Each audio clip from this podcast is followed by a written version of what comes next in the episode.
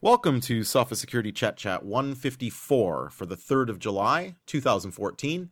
I'm Chester Wisniewski, and I'm here with Paul Ducklin once again. Welcome, Paul. Hello, Chester. So, uh, we've got a, a, reasonably full agenda this week. Uh, fortunately, no big drama, but lots of interesting stories.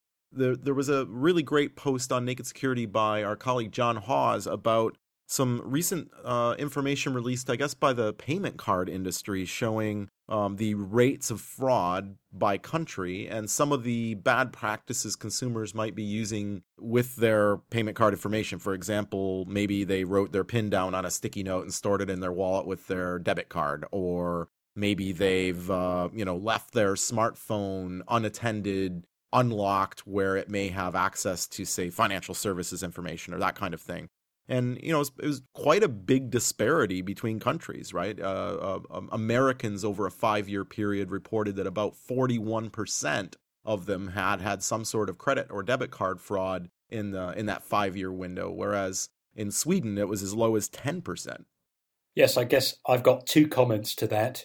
Uh, one is chip and pin and the other is what a strange world we live in that we're going hey, in Sweden, only one in 10 people have been defrauded on their credit card.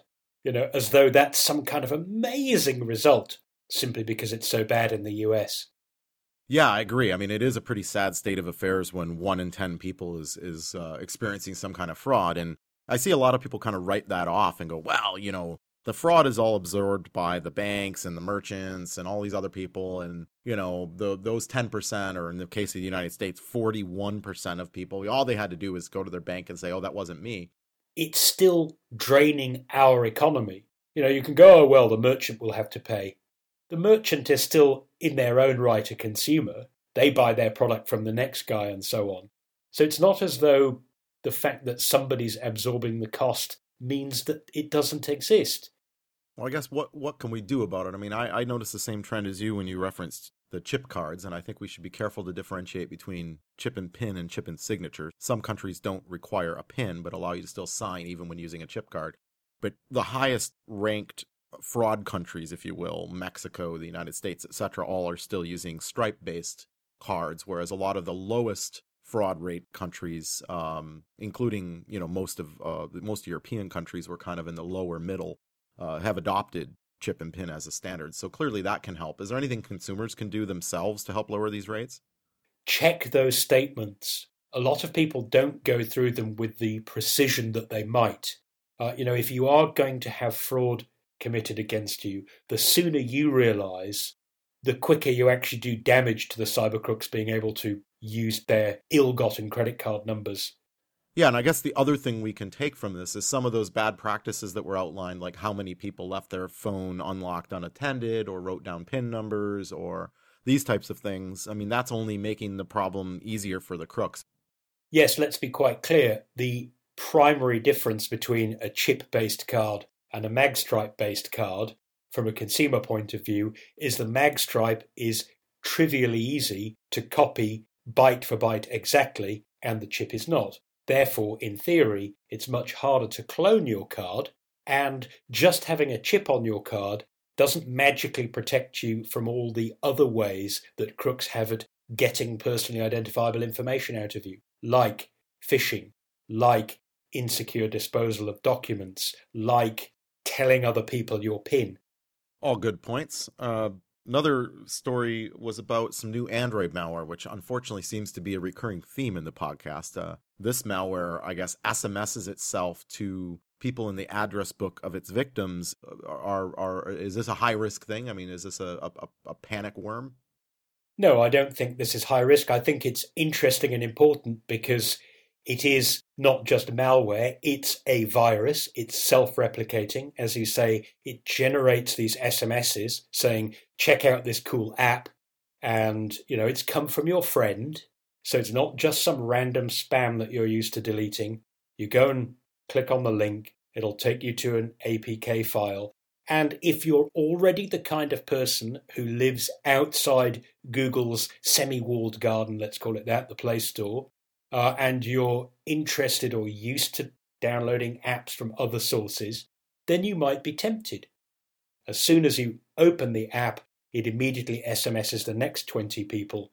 And while it's about it, it actually foists an app, ironically, an app from a company called MoboGenie that runs an alternative APK market. And you can imagine this is somebody who's on a pay to install deal, some kind of partner who's gone, hey, uh, we're not making any money through fair means, let's try foul. Yeah, it can be challenging for people, especially technical people who like to mess with their stuff. I mean, you know, my work device is not rooted, but uh, a lot of my uh, old devices and play devices that are personal are. And um, you know, I've got a lot of friends in the open source community. A lot of folks on their Androids like to get apps from, say, F-Droid, which is a you know another alternative market that's focused on 100% free open source software. And while nothing malicious has ever popped up on F-Droid to my knowledge, in order to access F-Droid, you have to disable some of those security precautions that are built into the operating system, which does put you at higher risk from other things. The good news, of course, in malware, viruses, worms that try and spread in this way, where they have to send you some kind of message, a call to action, then get you to do the action, then download and install software, is that in terms of blocking it, you do get three bites at the cherry. And I'm happy to report that Sophos Antivirus for Android uh, did what I believe is called a triple play on this one. Uh, it got all three stages, which I guess is a long way of saying defense in depth really works. And of course, keeping things up to date is an important part of that. And in this week, Apple shipped some pretty big updates. We got OS 10 10.9.4. Uh, we also got some updates for Lion and Mountain Lion. We saw iOS 7.1.2, Safari 7.0.5. Uh, basically, all Apple platforms got uh, a patch bump. Um, although it was quite a disparity that is concerning to me that Apple may not be taking mobile security as seriously as they should. Oh, I know where you're going with this. Yeah, between iOS and, and Safari, right? Yes. Safari 705 for OS 10 had about 10 remote code execution problems fixed, but somehow the Safari that goes with iOS had more like 30, including two vulnerabilities with CVEs that date back to last year, 2013. Yeah, and I, I, I mean, I don't like to count vulns all the time as you know a, a, a measuring stick per se, because you could argue that more vulns being fixed makes it more secure. Sure, but it's the disparity, isn't it? The same code base had many more fixes for iOS. The absolute number is kind of irrelevant. It's the fact that there was 10 in one, but 30 in the other. And as you say, it does raise the question where is mobile security in all of this? Yeah, well, maybe this was a catch up. Maybe this is where they start treating mobile security uh, on an equal footing with OS 10 moving forward. We'll, we'll certainly keep an eye on it. Uh, you you pointed out in the story on Naked Security that Apple's giving at least the appearance of consistent releases now, even though again we've got no actual statements from them about what their intentions are in any front. Yes, one a month for the last three months. I'm just going by the safaris.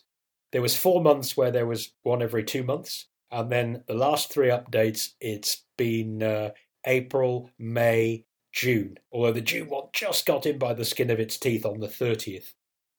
So who knows?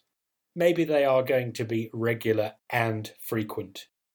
i am going to be about a month from now when we might expect another update. Let's say if they kept on this monthly cycle, I'll be at uh, Black Hat and DEF CON in Las Vegas, and we'll see if, if Apple actually has any sort of a public presence. Uh, they they're always there lurking. Their security engineers are just as good a nerds as everyone else out there, but they're they're usually a bit incognito.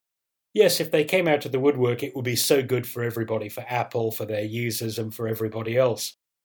Well, switching gears to Apple's arch nemesis, Google, uh, I wrote a post this week on their end to end beta alpha pre early test extension for the Chrome and Chromium web browsers, and uh, it was kind of interesting, right? I, I did took... you see that piece on? I think it was some kind of Google how Google is Chromebook thing in France, and the guy doing the presentation had a Mac. Did you see that? Oh dear.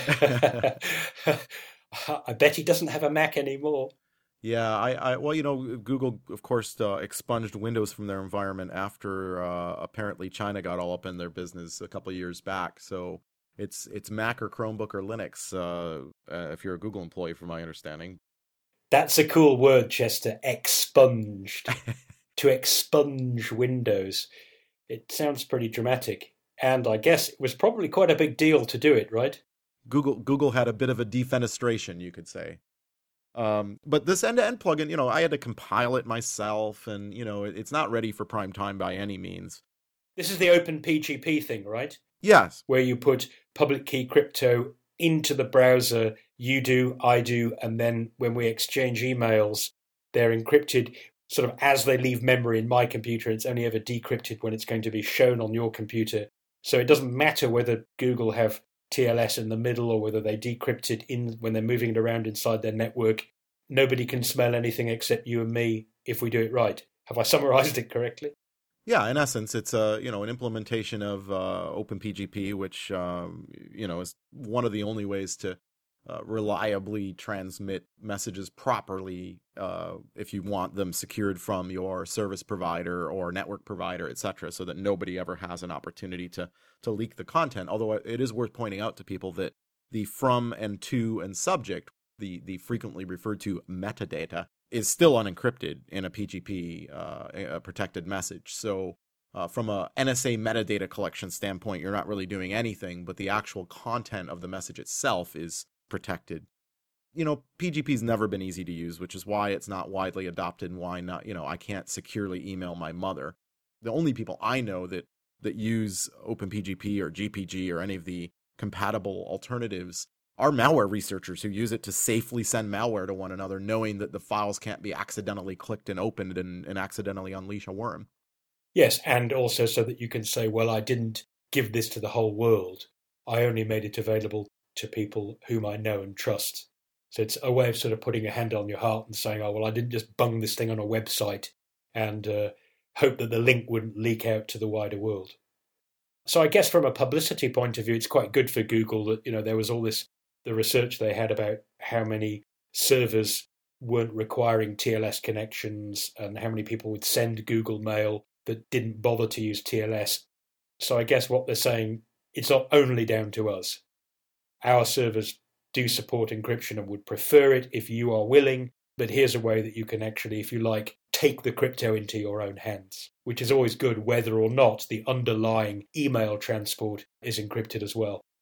Yeah, and their public pressure seems to be having a little bit of impact. I actually looked at the numbers when I uh, uh, was writing the story, and because Google keeps the numbers up to date on the incoming and outgoing percentages of the TLS encryption and it's bumped up a couple points in both directions. I think they're currently receiving about 54% of mail over TLS and sending 72% of mail over TLS, which both those numbers are two to four percentage points higher than they were when they originally uh, publicized this plugin and the numbers back in early June.